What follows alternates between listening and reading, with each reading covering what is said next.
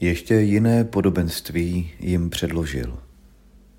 Království nebeské je jako hořčičné zrno, které člověk zasel na svém poli. Je sice menší než všecka semena, ale když vyroste, je větší než ostatní byliny a je z něho strom. Takže přilétají ptáci a hnízdí v jeho větvích. Matouš, 13. kapitola, 38. verš. Pro jedny je království nebeské cílem, pro druhé je cílem třeba něco jiného. Zdá se, že mnozí z nás jsou natolik upjatí k cíli, že zapomínají na fakt, že to nejdůležitější, to, na čem doslova všecko závisí, co my křesťané nazýváme Bůh a jiní třeba život, je ale už tady a teď. Jak krásně to říká svatá Kateřina Sienská. Už cesta do nebe je nebem. My ale pro velké peklo minulosti a neustálých obav nevidíme malé nebe, jež vyrůstá jako horštičné zrníčko. Nevidíme poklad ukrytý na poli našeho života.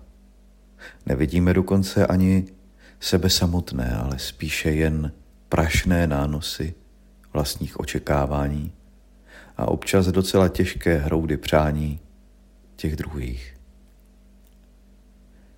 Dnes se mi zdá, že všechna má životní selhání, chyby, kterými se často trápím a minulost, kterou nemohu změnit, byly také zasetým zrnkem Božího království. Protože jak jinak bych poznal, co je to soucit?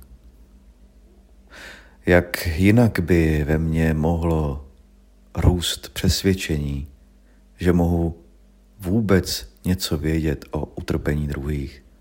A jak jinak bych poznal, že ze všeho nejvíc je třeba otevřené náruče a pohlazení a naslouchání a dávání i přijímání. A že nemůžu darovat nic, co nemám. A že do takového království nikdo nepřichází sám.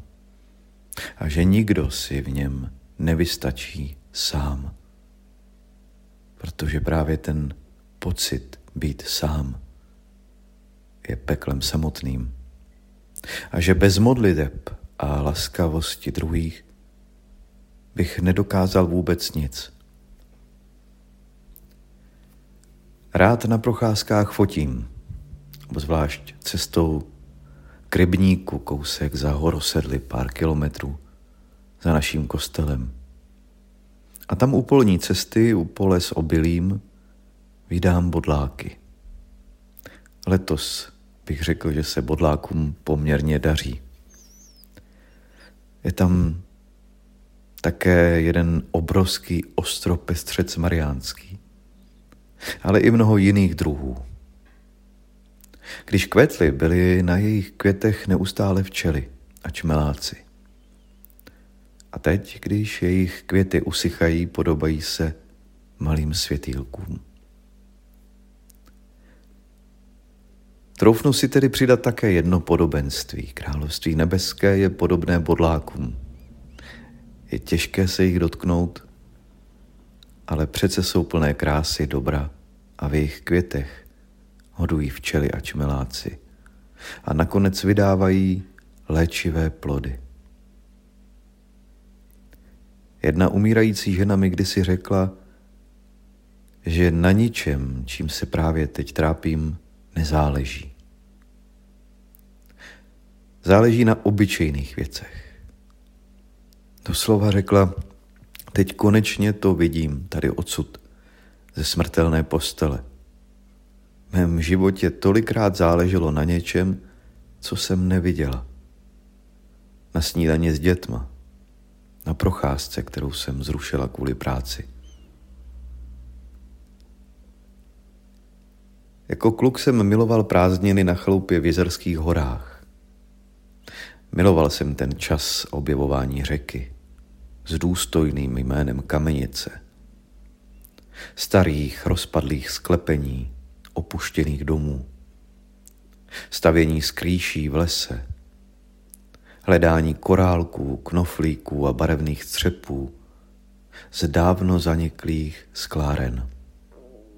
Miloval jsem tu vůni každého rána, vydatné snídaně a úprku za kamarády.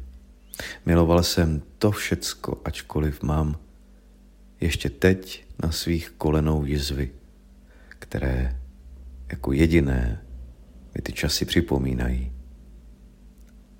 Každé prázdniny jsem měla rozbitá kolena a odřené ruce a záda. Ale co na tom sešlo? Nemyslím si, že do božího království se dá dojít, aniž by si člověk rozbil koleno.